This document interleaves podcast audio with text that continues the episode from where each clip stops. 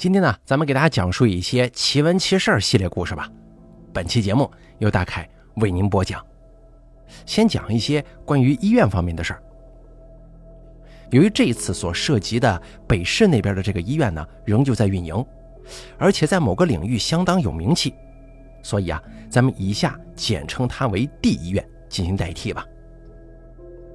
咱们要说的这个事儿啊，发生在上个世纪九十年代中期。北市的这家地医院内发生了一件非常可怕的奇怪事情。在九十年代中期的时候，北市地医院已经建成了三十多年了，具有了一定的知名度，病患也比较多。然而怪事呢就开始发生了。某一天，医院工作人员在太平间清点尸体的时候，发现少了一具，少的是前几天刚刚去世的一位五十多岁的男子，姓李，是心脏病去世的。工作人员觉得相当奇怪呀，你说太平间这种地方尸体怎么会丢呢？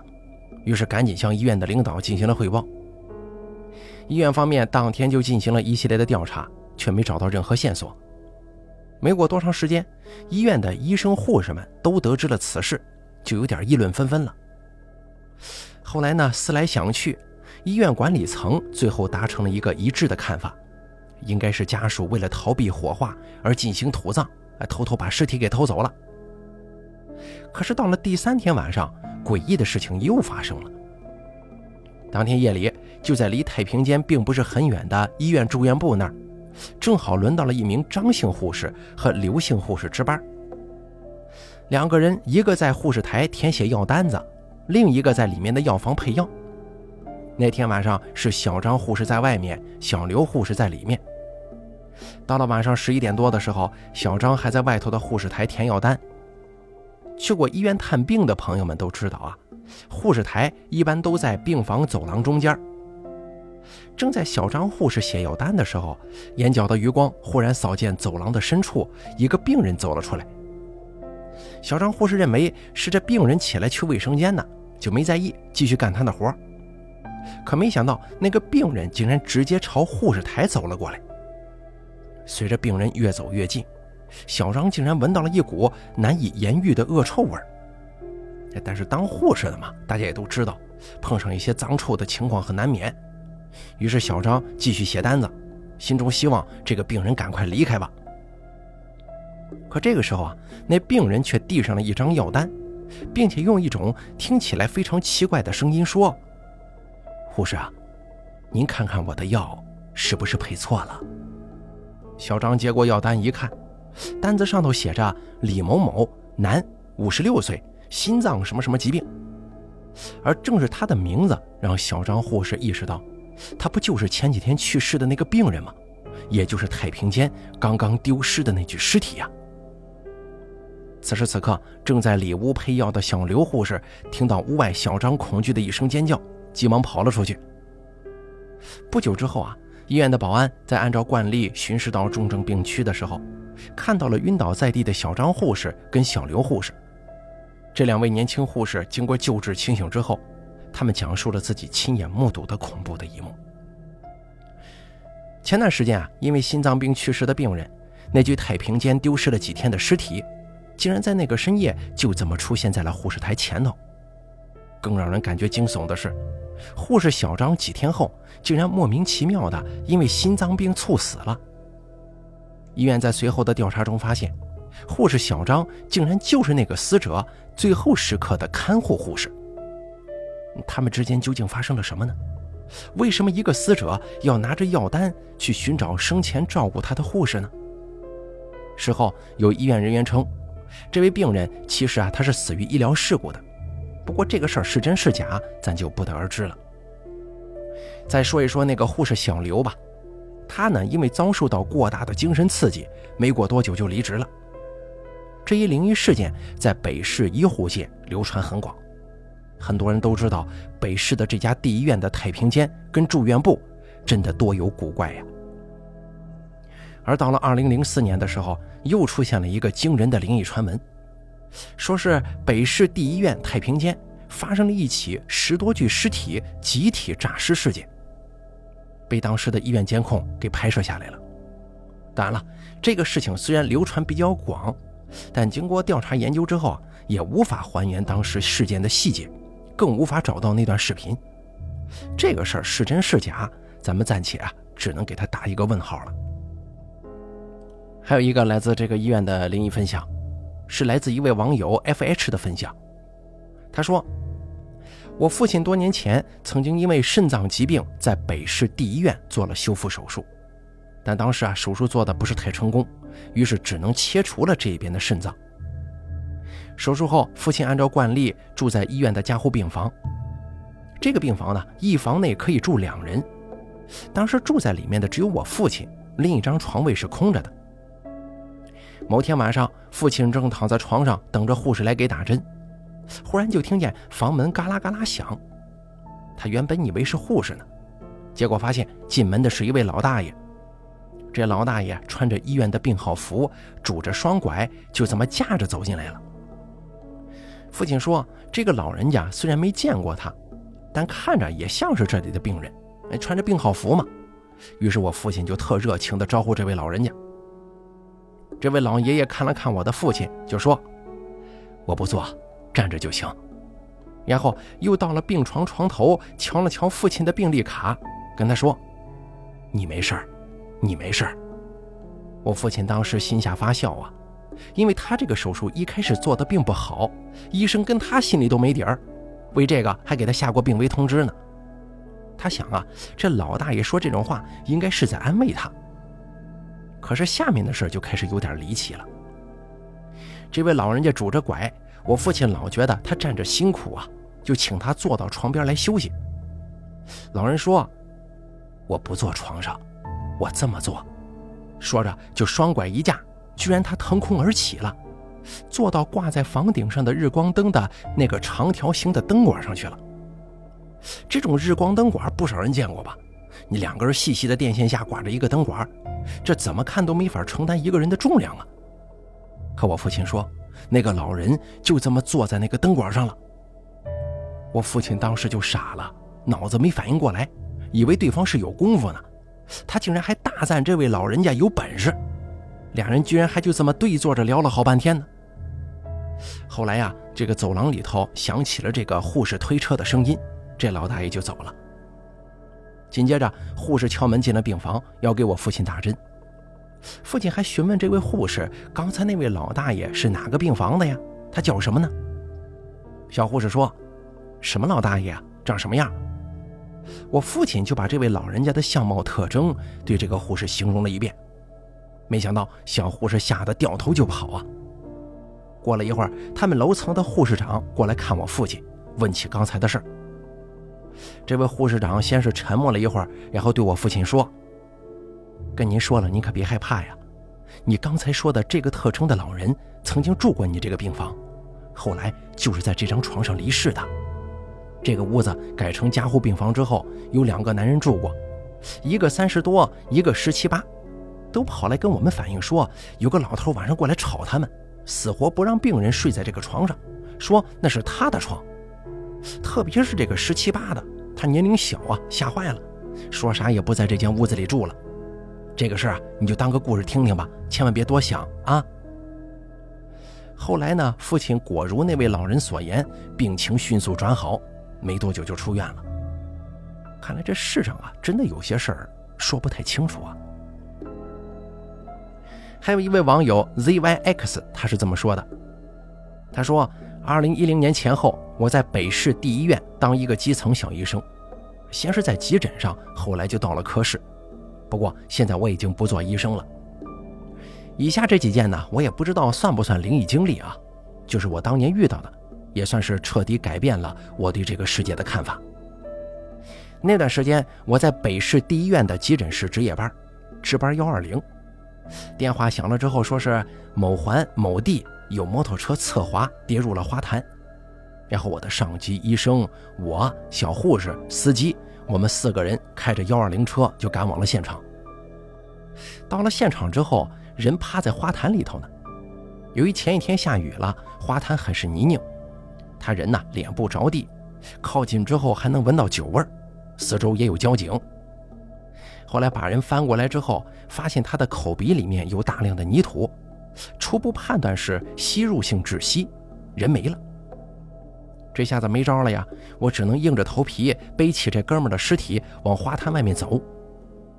当时不知道我哪根筋不对呀，随口说了一句话，我说：“哎呀，我是你这辈子交的最后一个朋友，我背你出花坛，你欠我个人情，估计得下辈子才能还了。”事情处理完之后，晚上下班回家，大概凌晨两点钟左右，我睡觉，我呢做了个奇怪的梦，梦见我正趴在一个人的背上。这个人背着我在泥泞的草地上走，这真的是一个非常非常长的梦，一直走，一直走，最后走到了一个床前面，然后他把我放到床上，说了一句：“你的人情我还了，可以放心走了。”说完这句话之后，他就消失了，我紧跟着也醒了。醒来之后，我愣是愣了好久呢。第二桩事情呢，同样是我在北市的第一院当急诊医生的时候遇到的，但是这件事情却让我非常心酸。那段时间我还是出幺二零，某个白天电话响了，有一个农民工从建筑用的脚手架上掉下来了，我跟着幺二零到现场看，对方呼吸心跳停止，双手双腿以及身上多处皮肤裂伤，应该是跌落的时候钢筋给他划开的，深达几层。幺二零运到某服务中心，刚要走人呢，死者的母亲忽然跪在车前头，说是死者身上有伤口，服务中心的尸体美容一个伤口要一百块钱，算下来呀花一千多，这个对于死者的母亲来说可谓是天价了，所以啊他就向我们求助。当时上级医生也看不下去了，你说一老太太就这么跪在泥地里头，决定帮她一把，于是呢拆了车上的缝合包。跟我说，带你去帮帮人家，顺便也练练缝皮。于是呢，我们两个就等于是做了一场尸体美容的活。事情完了之后呢，我们就开车回医院了。到了晚上，我回到自己住的那个出租屋，对门的大哥敲门，说刚才有人找了过来，说送套内衣给我，放在他那儿了。我接过这个内衣之后，觉得特奇怪，就问他谁给我的呀？对门这位大哥说：“是一个男的，长啥样不记得了。”于是我就把内衣收了。拆开一看，内衣是黑色的，很老的款式，我就没多在意。第二天上班的时候，怪事来了，我看见上级医生的桌子上有一套跟我一模一样的内衣，我觉得很奇怪嘛，就问他怎么回事。上级医生说：“这个内衣啊，也不知道是谁送的，就说给你穿吧。”就随手丢给我了。到了中午的时候，这位死者的妈妈来开死亡证明，进屋之后就一直感谢我们。我给她开死亡证明的时候，她突然看见我桌子上的那个内衣了，猛然放声大哭，一边哭一边说：“就在上个星期，她给她儿子，也就是那个死者，买了两套跟我这衣服一样的内衣，但是儿子一直舍不得穿。”听他说完这话之后啊，我感觉头发都立起来了。死者母亲走了之后，我跟上级医生说了这个衣服的事儿，结果上级医生的经历跟我一样，同样也是别人转交的这个内衣，而且只记得转交的人是个男的，其他特征一概记不住。我这上级医生倒是很淡定，他跟我说：“你回家呀，把内衣带过来，我带你去医院焚烧垃圾的那个炉子那边。”把衣服给人家还回去吧。这个事儿太多疑问也解不开，我只是觉得蛮心酸的。还有一个我在北市第一院的时候遇到的第三个事件。这次呢是某工程，北市城郊偏远的一个地方，装钢材的车由于路况不好翻车了，车上坐着一车工人，由于受伤人数多，所以附近医院的车都去了。这条路的路况的确很差。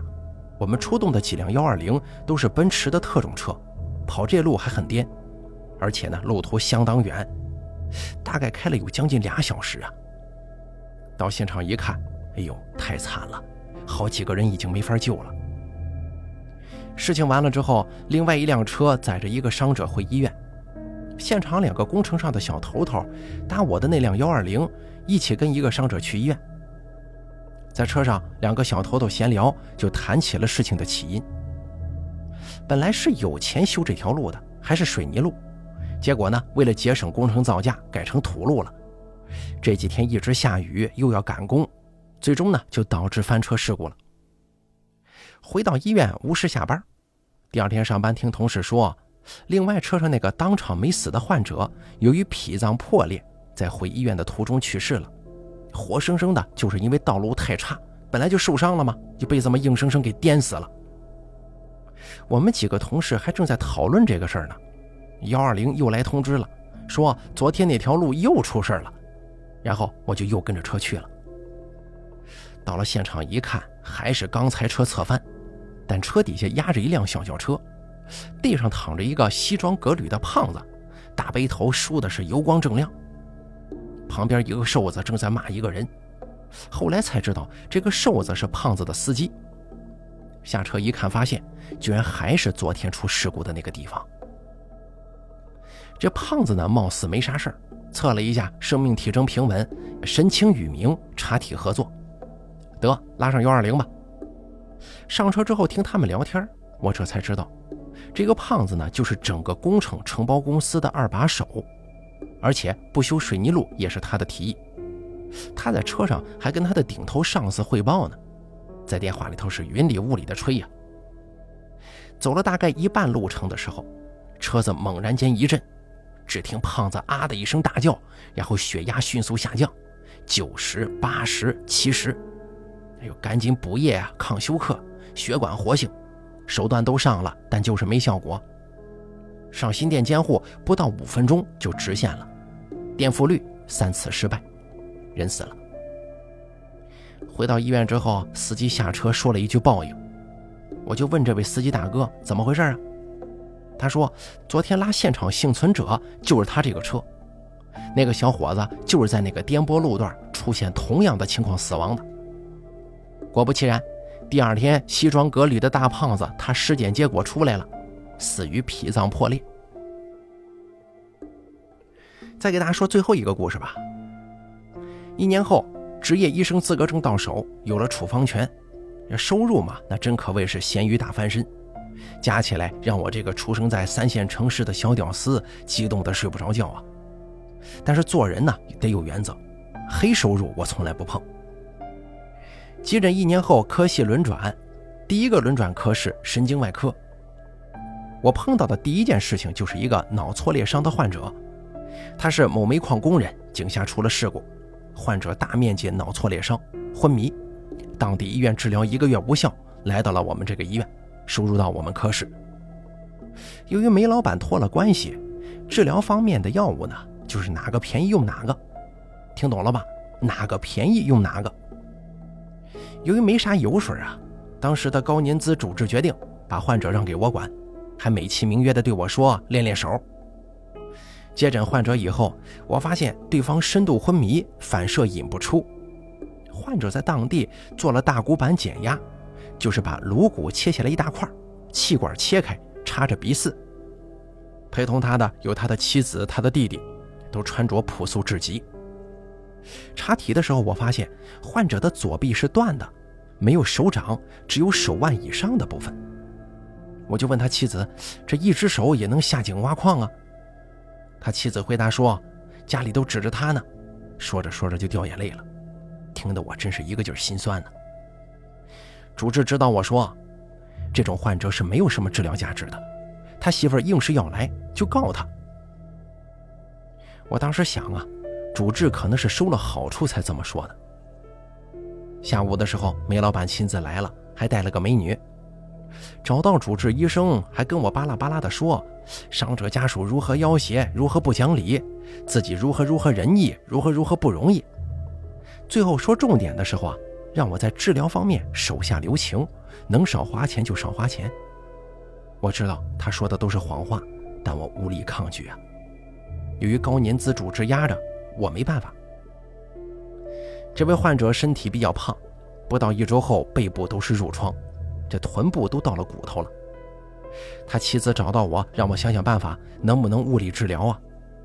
我嘴上说行，可心里知道，物理治疗室一个治疗周期两万三万都是他呀。在请示了主治之后，主治表示不同意，还把我给一顿批。我猜这老家伙肯定是收了人家梅老板不少好处。查房的时候啊，他的妻子偷偷的往我兜里塞了一把东西，我一看是一把大枣，好像叫什么季山板枣。他问我物理治疗的事情，我当时看着他期待的眼神，真的不知道该说什么好，脑袋一热就说了一句：“我帮你联系了，明天就来。”物理治疗室有我的一个朋友，也是个热心肠的人。由于是小大夫呀，去病房做物理治疗的工作，他也负担一部分，我就给他打了个电话，说明了情况。他爽快地说：“我去别的病房做理疗的时候，带着机器去你们病区，偷偷的给他照射一下窗口。”第二天，我朋友果然来了，很讲信用。结果倒霉催的，正给他照射入窗呢，我的高年资主治进来碰了个对脸下午就把我叫到他办公室，这顿狠批呀，叫我立即停止物理治疗。这下子我是真没招了。第二天我一进病房。他妻子就一边笑一边说：“昨天照射的伤口有多好，今天呢窗面就干燥了，还一直谢我呢。”我当时真的不知道如何跟他说，可还是要说呀。我就对他讲：“物理治疗停了。”他呆了一会儿，然后连声说：“对不起，给我添麻烦了。”等等等等。我眼泪这就要掉出来，赶紧找个借口转身走了。没过几天，患者褥疮感染进重症监护了。第三天就出了重症监护室，他妻子告诉我说放弃了，老板不给钱治疗了，是一边哭着一边说的。他妻子求我说，丈夫颈部的气管切开有个伤口，能不能让我把气管切开的部位那个金属部分给他摘下来，并且把切口给他缝上啊？我当时听得都麻木了。患者舌后坠严重，口腔分泌物多，如果撤出气管切开。就没有办法吸痰和保证呼吸道的通畅，患者可能就死亡了。但是又有什么办法呢？撤出金属部分，他妻子不忍心，转身跑到病房外面去了。我拿持针器上针上缝线，我他妈知道我是个医生，我他妈也知道这一针下去缝上就是杀人。做完之后，我转身出病房，见门口他妻子已经泣不成声了，我却什么也做不了。隔天，患者去世了，尸体只能就地火化。他妻子临回山西的时候，还带着丈夫的骨灰，特意在医院门口等我，跟我说谢谢。半个月后，我收到了一个包裹，里面有一包大枣。由于运输途中过于暴力，枣已经不能吃了，我就挑了几个种子，随手种到了医院的绿化带里。又过了一个月，我又收到了一包枣子。我感觉到不好意思了，就去找那个患者的联系电话打过去，告诉他不要再给寄东西了。打过去的时候是那位患者的弟弟接的电话，我就说找他嫂子。他弟弟对我说，他嫂子带他哥哥的骨灰回家安葬一周后，喝农药自杀了，并且他还说，那个枣是他嫂子托梦让他寄的。我问他，你为什么给我寄了两次啊？